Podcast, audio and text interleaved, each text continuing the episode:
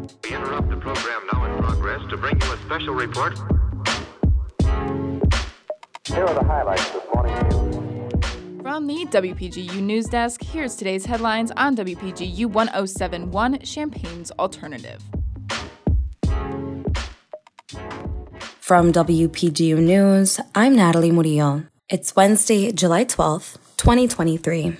The Decatur Police Department ranked as one of the top agencies in Illinois for D U I arrests in twenty twenty-two. This is not unusual because Decatur started cracking down on driving under the influence more than a decade ago, and they have not slowed down since. The annual Alliance Against Intoxicated Motorists survey showed Decatur making two hundred eighty-nine arrests for D U Is in twenty twenty-two, which is the second highest after Aurora. Chief Shane Brandel says that their goal is not to have the most arrests, but to keep the roads safe.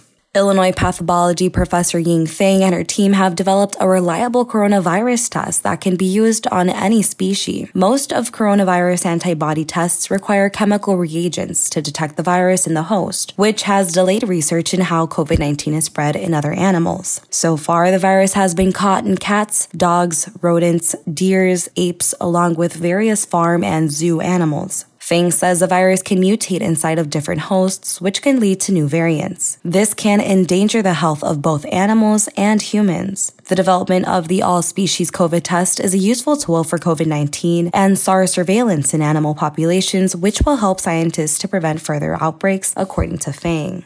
An alley wall in Rantoul will be decorated with a new mural made out of bottle caps. The village is creating a mural in efforts to spruce up their downtown. Instead of creating a typical mural with paint, they wanted to make one out of colorful bottle caps. Rantoul citizens are being asked to donate bottle caps to contribute to the mural. All donations can be accepted at the Chamber's office at one twenty East Sagamon Avenue. All contributing reporting for this newscast was provided by Elissa Eaton. Our regional editor is Josie Alameda. Our arts and entertainment editor is Mac Dudley. And our science and technology editor is Husna Husaini. Our deputy news director is Daniel Villarreal. And our news director is Madison Holcomb. For W P G U News, I'm Nathalie Murillo.